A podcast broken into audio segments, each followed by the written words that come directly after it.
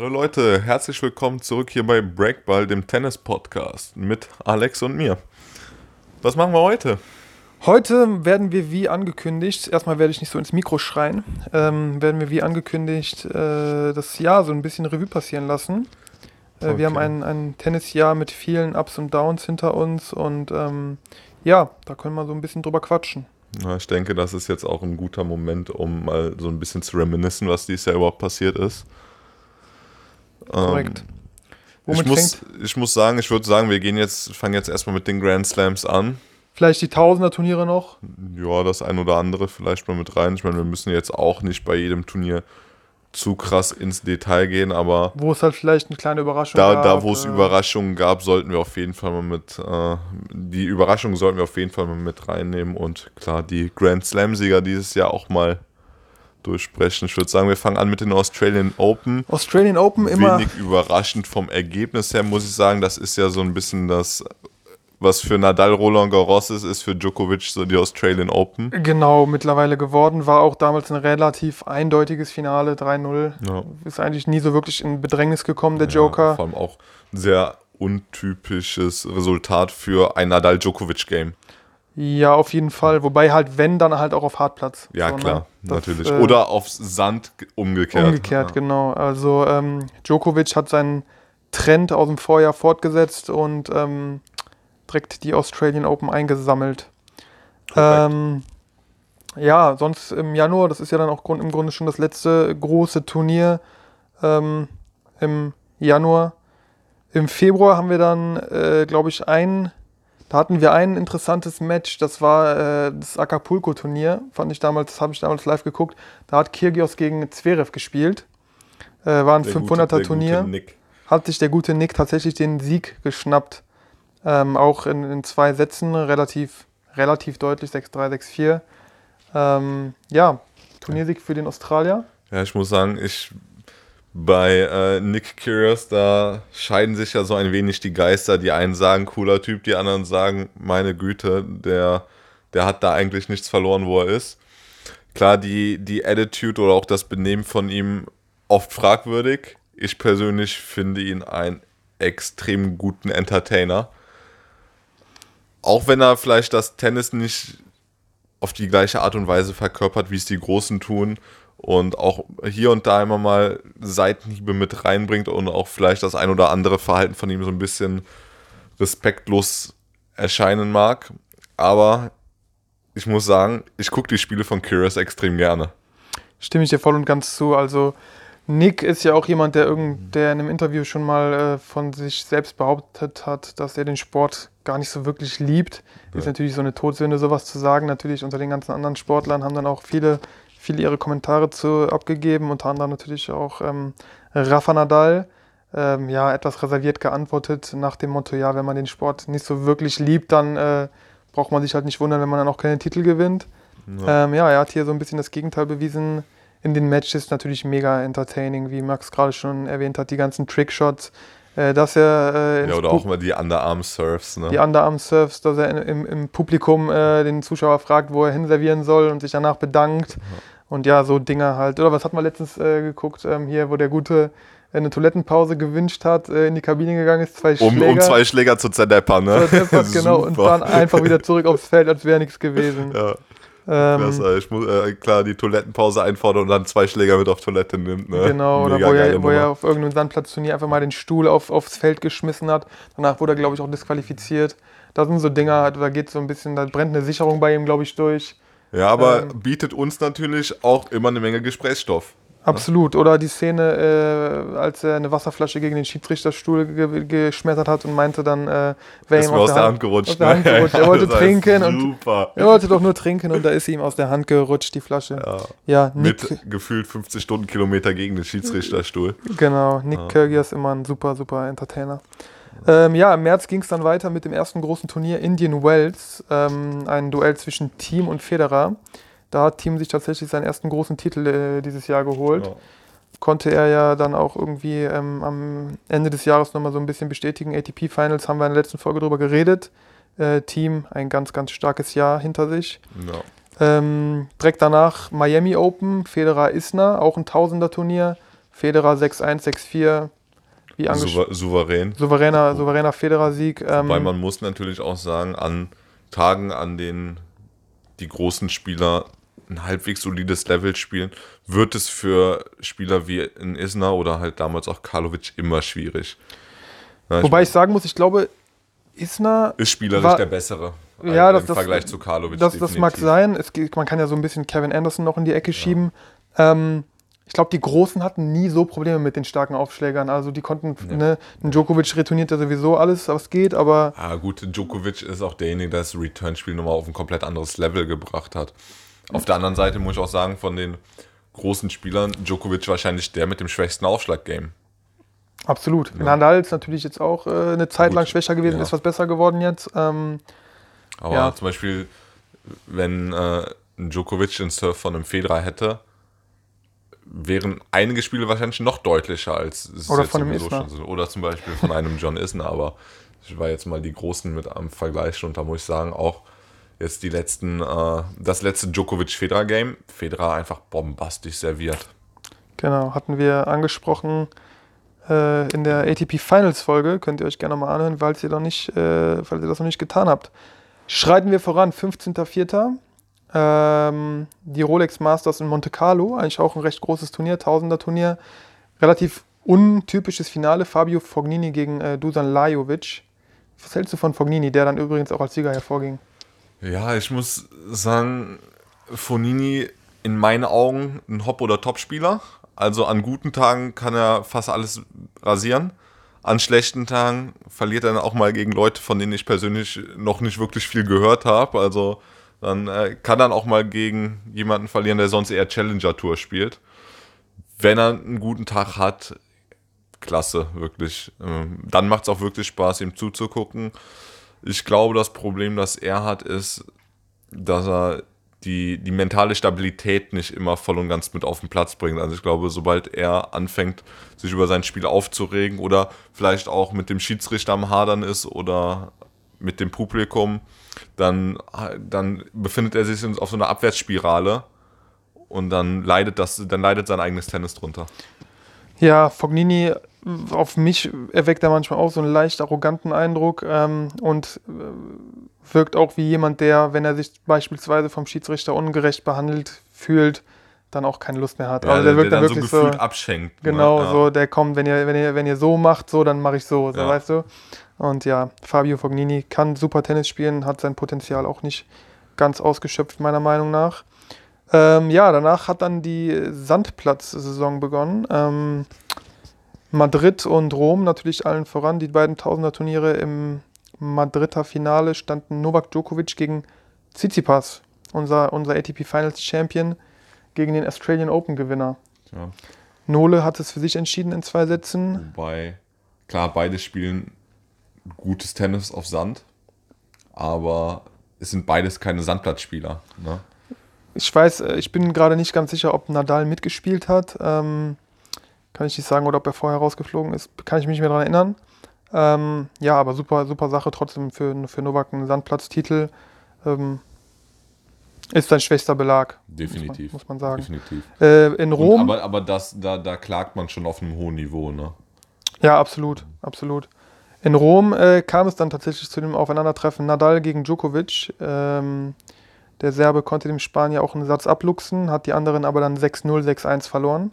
Ja, das war auch ein ku sehr kurioses Spiel. Absolut. Sehr Ähm, kurioses Spiel. Ich glaube, wir hatten sogar damals zusammengeguckt. Ja. ja, Nadal, wenn der einmal in den Modus kommt auf Sand. Ja, klar, dann das Dann ist eine Wühlmaus. So. Nadal halt auch mental unglaublich fit. Gibt einem permanent das Gefühl, so an mir gibt es kein Vorbei. Also, die, diesen Blick, den Nadal teilweise hat, wenn er gerade im Modus ist, unfassbar. Mega sympathischer Kerl. Ja, Und gerade auf Sand einfach der Spieler. absolut. Ist dann auch sozusagen der Showdown vor äh, Roland Garros. Vielleicht kann man zwischendurch noch Genf äh, erwähnen. Ist zwar nur ein 250er Turnier, allerdings mit einem Sieg vom Sascha äh, gegen Nicolas Jerry. Ähm, ist allerdings im dritten im Tiebreak 7-6, äh, im Tiebreak beziehungsweise 8-6 äh, ausgegangen. Ist halt auch so ein Ding vom, vom, vom Zverev, der kann halt dann auch gegen, also das ist eigentlich so ein Spiel, wo man sagen müsste, der müsste das relativ deutlich gewinnen. Ja. So, ne, von, von seinem Standing aus, von seinem. Er ist, war amtierender Weltmeister, weil er sozusagen die ATP-Finals gewonnen hatte. Äh, dann doch nur so ein ganz, ganz knapper Sieg. Würde man eigentlich eher sagen, äh, das muss er deutlicher gewinnen. Ähm, ist vom Zverev halt auch vielleicht noch so eine kleine Schwäche gewesen, dass er dann auch nicht immer so konstant spielen kann, wie er es gern hätte. Beziehungsweise auch übers Jahr gesehen so ein bisschen Konjunktur hatte, dass seine, seine Leistung dann äh, mal hopp, mal top. Ja. Mal. Wobei man muss natürlich auch sagen, äh, gerade dieses Jahr auch im Privatleben von Alexander Zverev nicht immer alles glatt gewesen. Ja, Managerprobleme gab, und gab alles. viele ne? Diskussionen um seinen Manager, auch um die Diskussion um seinen Fa um die Person seines Vaters. Ja, und um die Rolle, ja. äh, ich glaube, dass das auch Nebenschauplätze sind, die gerade einen jungen Spieler sehr beeinflussen können, wo vielleicht ein gestandener Spieler im Alter von 28, Anfang 30, der schon lange oben mitspielt, das viel besser ausblenden kann als jemand, der gerade quasi Fuß fasst. Ich glaube, das ist äh, sowieso auch so ein, so ein Problem von ähm, jungen Spielern. Das sind im Grunde Leute, die, wenn sie erfolgreich sind, wie es äh, Sascha ja auch ist, äh, Auf einer Welle mitreiten. ja, aber auch, also jetzt mal so komplett außerhalb des Sports, Leute sind, die plötzlich sehr viel Geld verdienen. Dann hat man natürlich Leute um einen herum, die dann irgendwie auch an einem mitverdienen wollen. Und dann Klar. musst du halt immer noch so gucken, wer ist jetzt wirklich, wer will mein Bestes und wer, Wer will ist halt Freund, wer ist Feind? Genau, und ähm, das ist halt immer recht schwierig. Können wir an anderer Stelle gerne auch nochmal thematisieren. Ja, aber das, das sind auch, glaube ich, so Sachen, die oft vergessen werden, jetzt abgesehen vom Tennis, auch im Bereich Fußball, Basketball, wo auch immer da, wo junge Menschen auf einmal anfangen, stark in den medialen Fokus zu rücken oder auch äh, viel Geld verdienen, tun sie so viele Sachen auf, die die erstens noch nie kannten. Äh, jemand, der noch irgendwie Weltranglistenplatz 800 spielt, da stehen vielleicht 15 Leute am, am Platz, wenn, Ja, wenn da gerade ein Match stattfindet. Auf einmal spielt er in ausverkauften Arenen, muss sich vor Reporter stellen, dann, dann gibt es äh, Fragen übers Privatleben. Auf einmal kommen Freunde, die man vielleicht seit 15 Jahren nicht gesehen hat, gefühlt und versuchen sich auch noch an einem zu bereichern. Also da ist äh, gerade für junge Spieler sehr viel auf einmal, das ist eine komplett neue Welt und ich glaube, da muss man auch erstmal Fuß fassen und Und man muss halt sich vor so ein allem bisschen an die Temperatur gewöhnen. Man muss halt vor allem halt als, als Zuschauer, wie du das auch gerade schon so ein bisschen angeschnitten hast, sehen, dass die halt einfach ein Privatleben haben, die ganz normale Probleme, wie jeder Mensch von uns auch. Klar. Und wir sehen es ja bei uns auch im Alltag. Also, wenn wir mal irgendwie eine, eine scheiß Phase im Leben haben, da sind wir bei der Arbeit komplett nicht zu gebrauchen teilweise. Ja. Und von den Tennisspielern erwarten wir halt immer, die müssen Höchstform, funktionieren, klar. funktionieren wie Maschinen. Ja. So, wie kannst du gerade gegen den verlieren? Der spielt doch äh, 300 Plätze unter dir in, in der Rangliste. Aber äh, ich Ja. glaube, wie, wie du schon sagst, es sind Menschen. Und man sieht es ja auch zum Beispiel äh, sowohl bei Roger Federer als auch bei Djokovic, als dann so die Geburt der ersten Kinder in, ins, so das Privatleben gecrashed haben, in Anführungszeichen, hat man auch gemerkt, dass die in der Anfangszeit nicht mehr täglich trainiert haben, auf den großen Turnieren auch nicht mehr so brilliert haben, wie es in den Monaten oder in den Jahren davor getan haben. Und da sollten wir auch einfach ein bisschen Verständnis für zeigen, dass auch die großen Tennisprofis, zu denen wir alle hinaufschauen oder auch viele junge Tennisspieler, zu denen hinaufschauen, da auch einfach mal so ein bisschen diesen Faktor Mensch wieder mit reinbringen. Total. Und ähm, ja, in diesem Sinne können wir gerade noch Roland Garros ansprechen. Rafael Nadal, absolut eindeutig kein Mensch auf Sand. Ja. äh, Dominik, gegen Dominik Thiem. Äh, hat angefangen 6-3, 5-7. Da konnte man noch denken, es wird ein knappes Match. Dann hat Nadal wieder den Modus angeschaltet, 6-1, 6-1. Den, den Rafa-Sandplatz-Modus. Den Rafa Sandplatz-Modus, Wobei der absolut nicht Geistes- von dieser Welt ist. Geisteskrankes Spiel war auch das äh, Team Djokovic Halbfinale. Äh, in Roland Garros, ja, Roland, absolut. Roland Garros War mit, auch eine ich weiß Überraschung. gar nicht, wie vielen Unterbrechungen. Ja, naja, genau. Ging, glaube ich, ging es über zwei Tage? Ich habe es nicht mehr Wo- so genau auf im jeden Kopf. Ich- Fall gab es einen Delay. Ich weiß ich nicht, weiß, dass einige Delays da waren. Team gefühlt immer der Spieler war, der schon der, am Sieg einen Schritt näher war und jedes Mal nach der Unterbrechung Djokovic, der es eiskalt ausgenutzt hat, immer wieder das Rebreak geholt hat. Und naja, also ich habe wirklich gedacht, mit den, dass die ganzen Unterbrechungen Dominik Team so ein bisschen aus seinem Konzept bringen. ja, Er hat mich vom Gegenteil überzeugt. Äh, mental Riesenleistung, war taktisch mega gut auf den Joker eingestellt und letzten Endes war es auch ein verdienter Sieg, muss man sagen. absolut. Wie gesagt, umso trauriger, dass er es dann natürlich äh, im Finale mit Nadal zu tun bekommen hat. Hätte natürlich den Sieg auch verdient, aber Gut, Nadal So lange. ist auf Sand einfach Ich weiß nicht. Solange der, da- der, der, so, sobald er auf Sand ist, hat der, glaube ich, ist, der kein, ist das kein Mensch mehr. Außer, außer Söderling kommt um die Ecke und, Ja. und, und rehabilitiert sich nochmal aus Ja. seiner. Aus dann dann könnte es nochmal eng werden für Nadal. Ja, Äh, ja, einfach French äh, Open. Der, der größte Sandplatzspieler aller Zeiten. Da gibt es da gibt's Das- kein Wenn und kein Aber. Da wird auch keiner, keiner was anderes sagen. Außer es wäre vielleicht, wenn er gefragt wird. nee, äh, das war Spaß beiseite. Spaß beiseite. Ähm, ja, danach fängt auch relativ zeitnah. Also French Open und Wimbledon liegen natürlich relativ nah beieinander. Ähm, Wimbledon-Finale auch sehr, sehr denkwürdig. Wow. Novak Djokovic, Roger Federer. Äh, sah ganz lange, was heißt ganz lange, eher ganz kurz, aber da sehr, sehr deutlich nach einem Sieg des Schweizers aus. Ähm, 40-15, der gute alte Fluch. Ja, Nole hat's geholt. Nola hat's geholt. Ich muss auch sagen, vor dem Turnier hätte man mich gefragt, hätte ich auch, wahrscheinlich auch gesagt, Djokovic wird das Ding reißen. Ich hätte es Federer wirklich gegönnt, weil es es ist Wimbledon, das ist das Federer-Turnier schlechthin. Und ich bin ein unglaublicher Federer-Fan. Mich, es, es hätte mich einfach so sehr für ihn gefreut, sein Turnier nochmal zu gewinnen. War so kurz davor, zwei Matchbälle bei eigenem Aufschlag.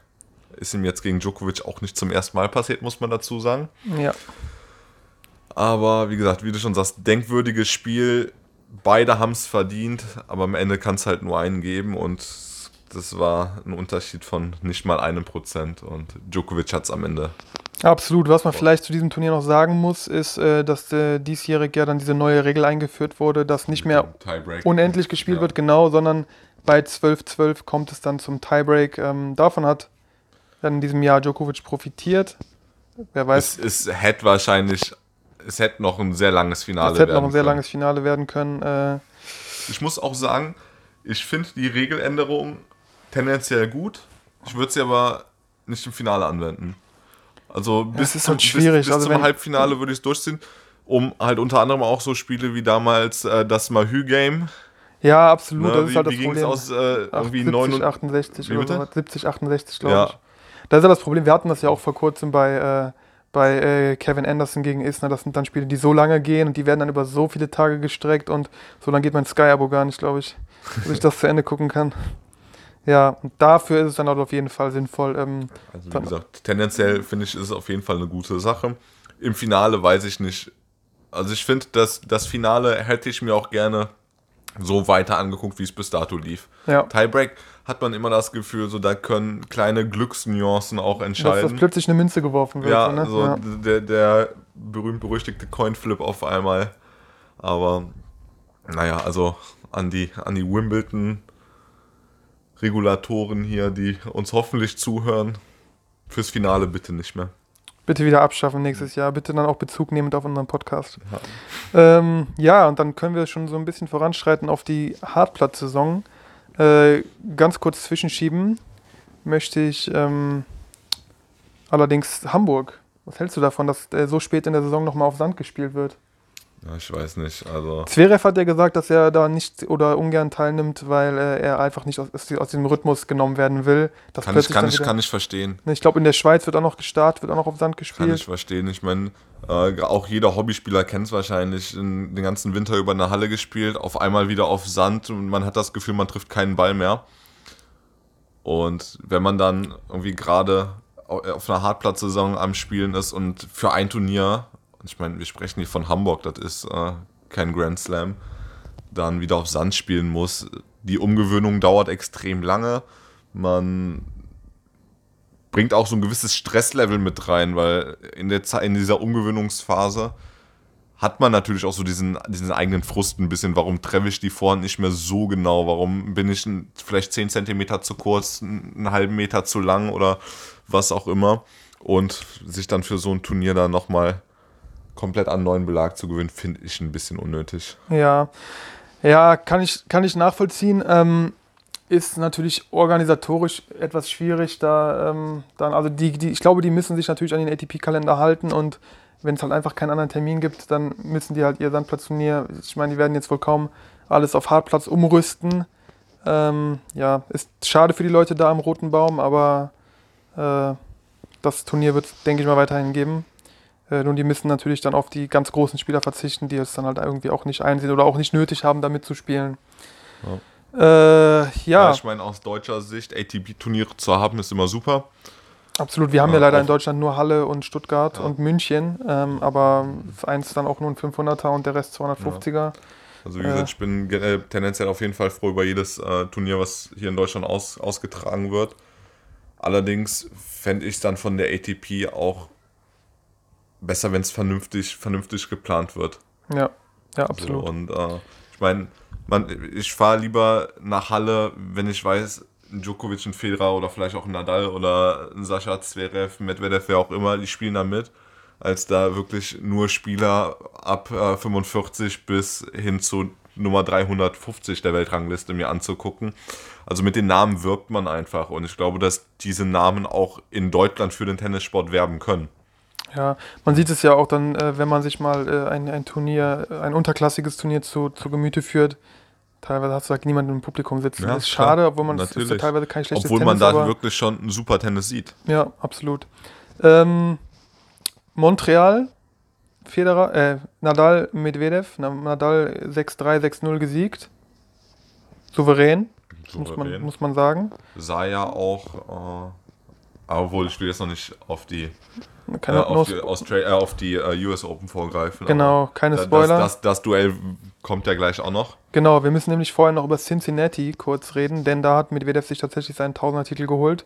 Gegen Goffin im Finale 7-6, 6-4. War, glaube ich, auch ein starkes Spiel. Ich meine, ich habe es damals sogar gesehen. War ein starkes Spiel. Man muss natürlich trotzdem sagen, ähm, Cincinnati, Montreal, beides Hartplatzturniere. Hätte man uns vorher gefragt, hätten wir, glaube ich, nicht gesagt, dass Nadal und Medvedev die Titel nee, holen. glaube ich auch nicht. Ähm, ja, sei ihnen gegönnt, denn das war natürlich der Auftakt zu den legendären US Open. Wobei natürlich Nadal auch ein, äh, sehr, ein bombastischer Hartplatzspieler ist. Ne? Ich meine, dieser Topspin, dieser, der, der greift auf diesen Belag auch einfach sehr, sehr gut. Ja, Ja, viele absolut, viele Spieler haben da. Probleme mit, gerade wenn, wenn dieser Vorhand-Topspin vom Nadal, der irgendwie so über den Kopf ausgeschwungen wird, dann, ja. dann in die Rückhand äh, gedrückt wird und man die auf einmal auf Schulterhöhe spielen muss. Ist ein Belag, der liegt Nadal extrem gut, wobei es gibt keinen Belag, wo ich sagen würde, Nadal hat dann ein schwaches Spiel. Ne? Also Und am ehesten noch auf, auf Wiese, auf, auf, äh, Gras, auf, ne? auf Wiese. auf Wiese. auf Streu. Auf Heu. Gut, äh, US Open. US Open, ja, sah auch ähm, anfangs noch nach einem glatten 3-0-Sieg Habe ich, hab ich auch gedacht. von Nadal aus und dann hat der gute alte äh, Medvedev nochmal aufgedreht.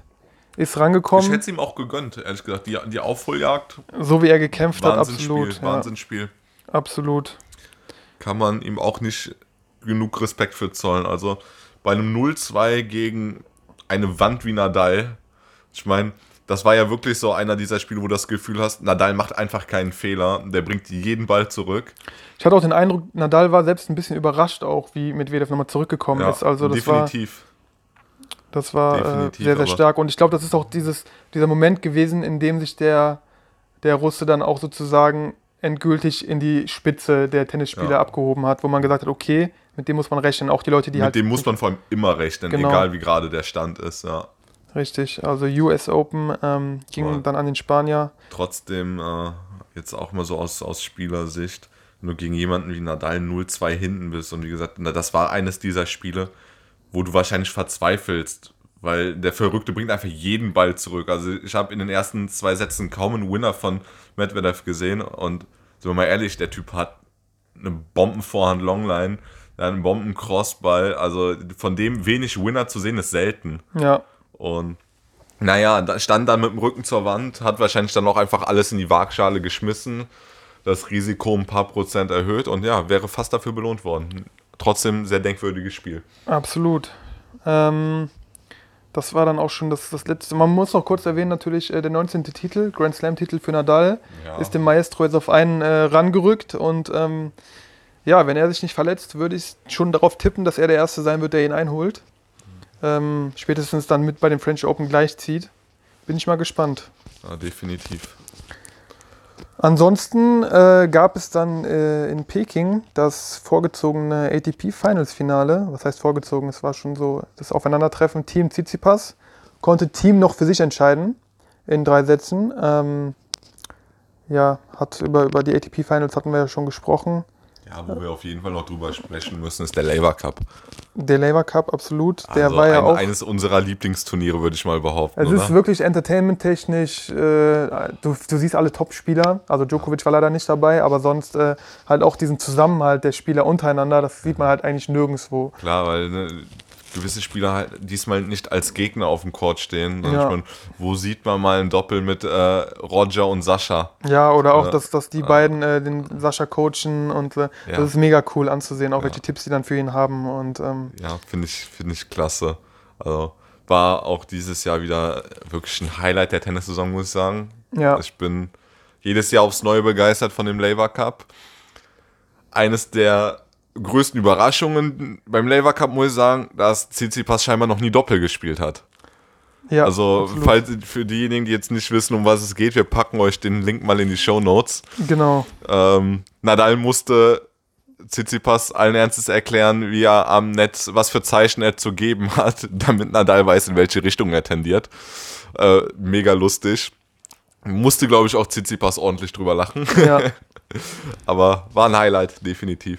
Was auf jeden Fall auch erwähnenswert ist, ähm, der Sieg von Taylor Fritz gegen Dominic Thiem, der damit seinen, den Rest der Welt, wie, wie der genannt wird, äh, im Rennen gehalten hat. Und ähm, danach musste dann, glaube ich, Federer noch Isner schlagen, hat er gemacht. Und Hat er dann war gemacht. das große Showdown Zverev gegen... Äh, Raonic, Raonic. Genau, das war sozusagen das Finale. Team Europa hat für sich entschieden. Im Ähm, Tiebreak.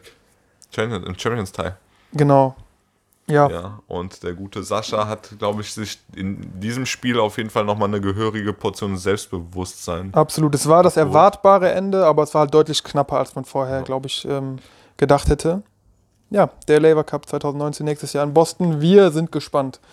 Und vielleicht auch live dabei. Und vielleicht auch live dabei. Äh, Rolex Shanghai Masters hatten wir dann Anfang Oktober. Finale Medvedev gegen Zverev. Sascha konnte sich leider nicht durchsetzen. 6-4, 6-1 untergegangen. Ähm, ja, der klassische Sascha. Ach, wir sollten mal aufhören mit dem Sascha-Bashing hier. Also ich finde, äh, tut dem deutschen Tennis extrem gut, wieder jemanden oben in der Top 10 zu haben. Man muss dazu sagen, äh, es, ist, wir- es ist dann auch nur, wir reden auch nur so, weil es, wir dann auch verletzt sind, wenn er es halt nicht holt. Ja, Äh, also wir, wir, wir, fiebern, wir fiebern bei jedem Spiel für ihn mit. genau. Freuen uns natürlich über jede deutsche Finalteilnahme oder bei jedem Turnier, wo er es weit schafft. Und wir haben halt, wir setzen halt auch viel Hoffnung in ihn, dass so die deutsche, das deutsche Tennis-Image durch ihn auch wieder so ein Level nach oben befördert wird. Ja, Und sind dann natürlich auch immer ein bisschen geknickt, wenn es dann doch mal früher frü- ein früheres Turnier aus sein sollte oder wenn es dann auch mal eine, eine, eine klare Niederlage ist, auch wenn es natürlich gegen Bombenspieler wie Medvedev ist. so sieht's aus. Äh, anschließend gab es Basel und Wien. Federer und Team haben es für sich entschieden. 500er Turniere. Schön für beide. Lokalmatadoren, wenn die gewinnen, ist immer eine coole Sache. Klar, keine Frage. Äh, Paris, 1000er Turnier, kurz vor den Finals, ähm, hat Djokovic für sich entschieden. 6-3, 6-4 gegen Shapovalov. Man muss dazu sagen, War auch Na, zu erwarten. Nadal hat äh, aufgegeben im Nadal Halbfinale. war früh raus. Äh, Nee, genau. War es nicht im Viertelfinale oder im Nee, im Halbfinale? Hat er, hat, er, er hätte gegen Shapovalov gespielt. Ähm, Ah, dann war Walkover. war Walkover, genau. Er ist nicht angetreten. Federer hat das Turnier vorher schon abgesagt. Ähm, Novak Djokovic, ja, ich will nicht sagen leichtes Spiel, weil man will die anderen Spieler natürlich nicht äh, runter, runter, runterreden, aber ähm, ja, es war dann erwartbar, wie du, wie du, wie du meintest. Also es war keine Überraschung, dass äh, Nole sich das dann geholt hat. Und ja, dann sind wir auch schon im November bei den ATP Finals. Äh, über die, die direkten Finals haben wir in der letzten Folge ja ausführlich gesprochen. Die Next Generation Finals, Deminor gegen Sinner. Wir beide waren, glaube ich, so ein bisschen pro, pro äh, Demi- Deminor, weil wir, glaube ich, auch so kleine Fans von ihm sind. Ja, definitiv. Also auf jeden Fall einer der jungen Spieler, die mich extrem angesteckt haben. Absolut. Er äh, und äh, Aliassim. Also beide Spieler gucke ich unglaublich gerne. Ja, absolut. Wie findest du, dass, das, ähm, dass äh, der Tenniscourt äh, die Doppellinie nicht hat und dass die nur dreimal bis vier spielen?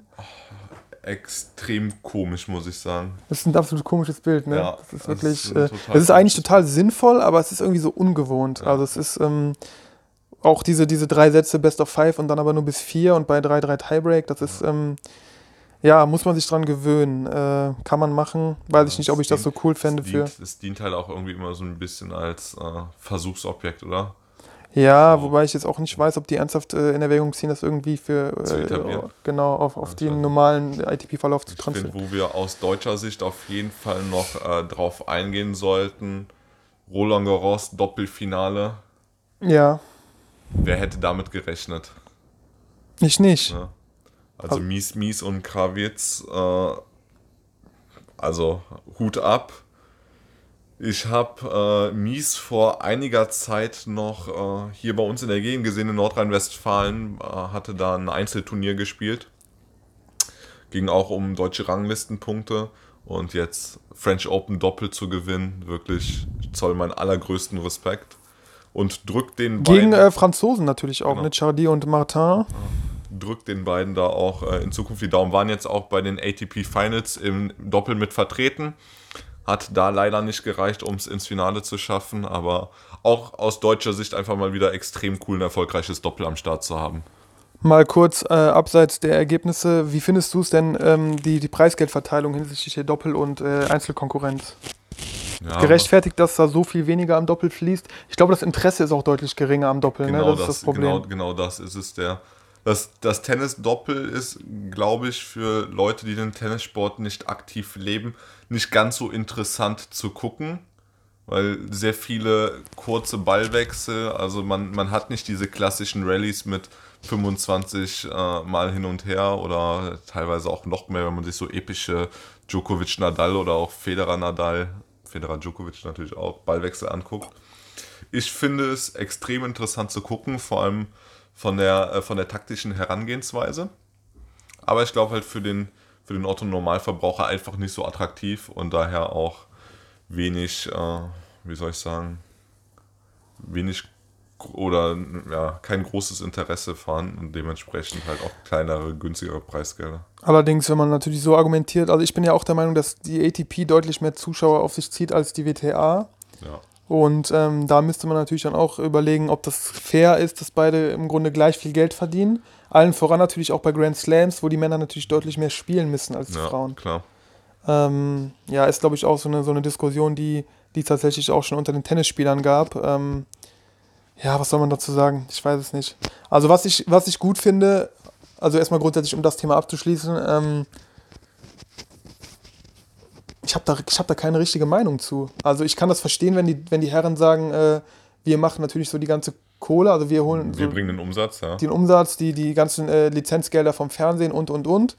Und, ähm, und wir spielen sogar mehr, ja. aber wir kriegen nur genauso viel wie die, weil man gefühlt halt mehr arbeitet, mehr leistet. Habe Also ich, hab ich auch Verständnis dafür, wenn man sich äh, das, die Spielzeit nach einem Wimbledon-Finale von einem Djokovic oder von einem Federer anschaut und die Spielzeit von einem Damenfinale bis, bis zum Finale oder von mir aus bis zum Turniersieg. es, es generiert ja faktisch mehr Werbeeinnahmen, weil einfach mehr Werbung gezeigt werden Nein, kann. zum einen das, aber auch der Arbeitsaufwand der Herren Ja. ist halt auch gemessen an Spielminuten auf dem Platz immenser. Und vor allem vergleich mal, vergleich das mit dem Fußball, wo die Frauen nichts verdienen. Ja. Und äh, auch es im Grunde Ja. auch daran liegt, dass das Zuschauerinteresse einfach nicht da ist. ich kann mich aber auch gar nicht mehr dran erinnern, wer es gesagt hat. Es war auf jeden Fall auch mal einer aus der Top 10 im Tennis, der auch darauf angesprochen worden ist. Und er hat gesagt, wenn man sich zum Beispiel mal die, die Modelbranche anguckt, kaum ein Mann verdient das, was die Top-Models der Frauen verdienen. Und trotzdem hört man keine politischen Statements nach dem Motto, die Männer müssen da genauso bezahlt werden wie die Frauen oder Mhm. ja, umgekehrt. Also ich absolut. glaube, dass es da auch einige einige große Unterschiede in anderen Bereichen gibt, wo die Frauen immens mehr verdienen. Eben, aber dann ist ja, dann ist ja genau der Punkt, warum ist das im Tennis nicht so? Weil ich, okay, ich würde natürlich sagen, dass ich jetzt nochmal auf Fußball bezogen, ich glaube, die Kluft zwischen ATP und WTA ist nicht so groß wie bei Frauenfußball und Männerfußball, weil ich glaube, da ist es schon deutlich größer, weil Frauenfußball juckt halt wirklich kaum jemanden. Wenn man sich, ja, auch wenn man sich jetzt die Quoten anguckt, jetzt nichts nichts gegen die Frauen, aber es ist ja leider so. Ähm, aber die WTA, ich glaube, jetzt, wenn ein Finale läuft, dann gucken sich das schon viele Leute an, weil ich glaube, du hast halt auch viel mehr so diesen, diesen Patriotismus, so deinem, deinem Lands, Landsfrau. Wenn jetzt ein Kerber-Spiel ist, gucken sich das viele Deutsche an. Ob jetzt die deutsche Nationalmannschaft der Frauen, keine Doch, Ahnung. also ich glaube schon, dass Ah, okay, vielleicht die Nationalmannschaft, aber, aber die Liga. Klar. Die Liga juckt halt keinen. Nee, da, das stimmt wohl. Also ich könnte dir auch beispielsweise im Fußball gar nicht sagen, wer aktuell äh, Ich glaube Wolfsburg. Wolfsburg. ist Wolfsburg. eine super Mannschaft und äh, Turbine Potsdam. ja. Ja gut, jetzt gehen wir mal vom Frauenfußball weg. Aber Hört ihr dann in meinem anderen Podcast, den mache ich alleine. nee, aber das ist, stimmt, es ist, ich finde, es ist auf jeden Fall eine Diskussion wert. Ähm, keine Frage. keine zu, welcher, Frage. zu welchem Ergebnis äh, man kommt, da sind wir dann, glaube ich, auch nicht in der Lage, das jetzt äh, zu beurteilen. Und ähm, Also ich, ich denke auch, dass man im Endeffekt alles eine Sache von Angebot und Nachfrage ist. Und sich da auch die ATP und die WTA einfach mal die, genau die Zahlen angucken müsste, wer, wer, welche, welcher Verband bringt was rein und wie kann was ausgeschüttet werden. Apropos Ausschüttung, ähm, was natürlich, was, was wir, glaube ich, trotzdem ganz wichtig finden, äh, dass, dass ähm, schlecht platzierte Spieler mehr Preisgelder erhalten sollten. Definitiv. Dass das Leben auf der Ch- Challenger Tour schon sehr, sehr anstrengend und hart sein kann. Ähm, wenn die da teilweise irgendwie für einen Sieg äh, 1500 Dollar bekommen. Okay, das ist eher ITF-Level, aber äh, so, so vom Gedanken her, dass man auf jeden Fall da mehr Geld verdienen muss, um halt dieses Leben sich finanzieren zu können. Allein, wo die halt immer hinreisen müssen und ja, dann. den Trainer dabei. ja, dann äh, teilweise auch schon irgendwie einen eigenen Physio dabei oder sonst irgendwas. Ich meine, äh, auch viele junge Spieler sind halt sehr verletzungsanfällig, wie zum Beispiel ein Kokinakis, der, naja, wenn, wenn wir mal ehrlich sind, wahrscheinlich ganz woanders stehen würde, wenn er nicht so verletzungsanfällig wäre. absolut, ja. Und das Leben ist schon teuer. Auch wenn man nicht Tennis spielt. Und dann Ne, spielen die noch klar. Tennis und müssen immer reisen. Ja, Also, und ähm, Steuern nie- zahlen. vi- Viele von denen packen es halt nicht und müssen natürlich im Anschluss ihrer Karriere auch überlegen, so wo geht's jetzt wie hin. Und ich glaube, dass man gerade den jungen Leuten den kann ja nicht jeder Tennisexperte nachher werden. Nein, ne? aber man stimmt voll.